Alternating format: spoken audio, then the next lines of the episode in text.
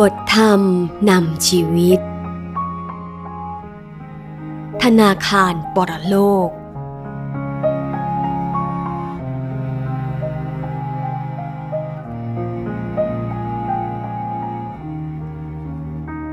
ท้ที่จริงการให้การเสียสละทรัพย์ พัสดุสิ่งของให้แก่คนอื่น จะเพื่อสงเคราะห์ อนุเคราะห์ก็ดี เพื่อฟอกจิตของตนให้หมดจดจากกิเลส คือโลภะความโลภและมัจฉริยะคือความตรณีก็ดี เป็นการถ่ายโอนทรัพย์พัสดุสิ่งของเหล่านั้น ออกไปจากโลกนี้ ไปฝากเก็บไว้อย่างปรโลก เป็นการเตรียมการล่วงหน้าไว้ก่อนที่ตนจะไปอย่างที่นั้นๆ ทรัพย์พัสดุสิ่งของที่ตนเผื่อแผ่แบ่งปันไว้นั้น จะบังเกิดเป็นของทิพย์รอเจ้าของอยู่ในปรโลกแล้ว จากบทเทศนา ธรรมทิตากถา 1 เมษายนพุทธศักราช 2548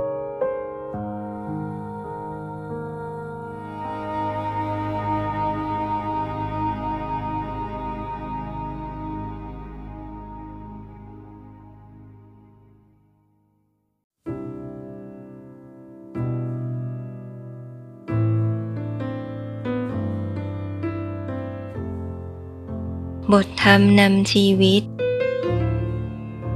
ทำตัวให้เล็กลง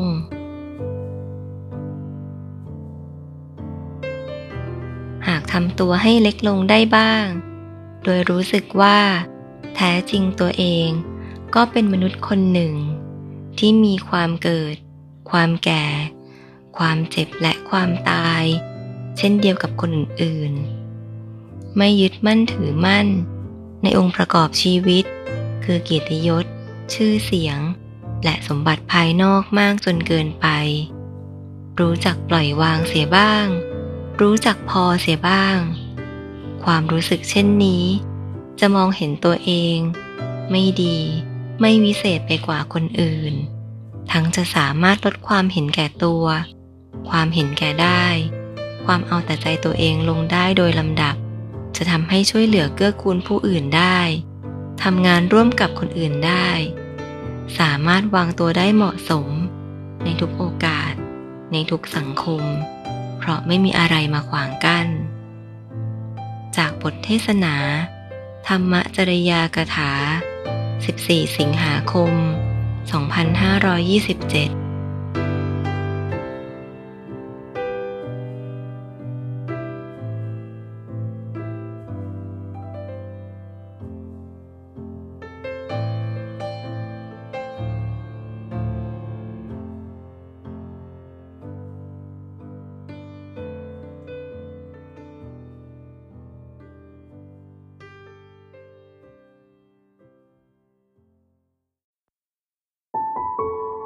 บทธรรม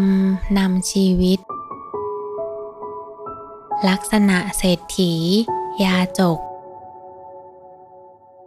นอกจากคำกลอนคำโครงนี้แล้ว เรายังมีคำเตือนใจ เกี่ยวกับการใช้สมบัติอีกมาก เช่น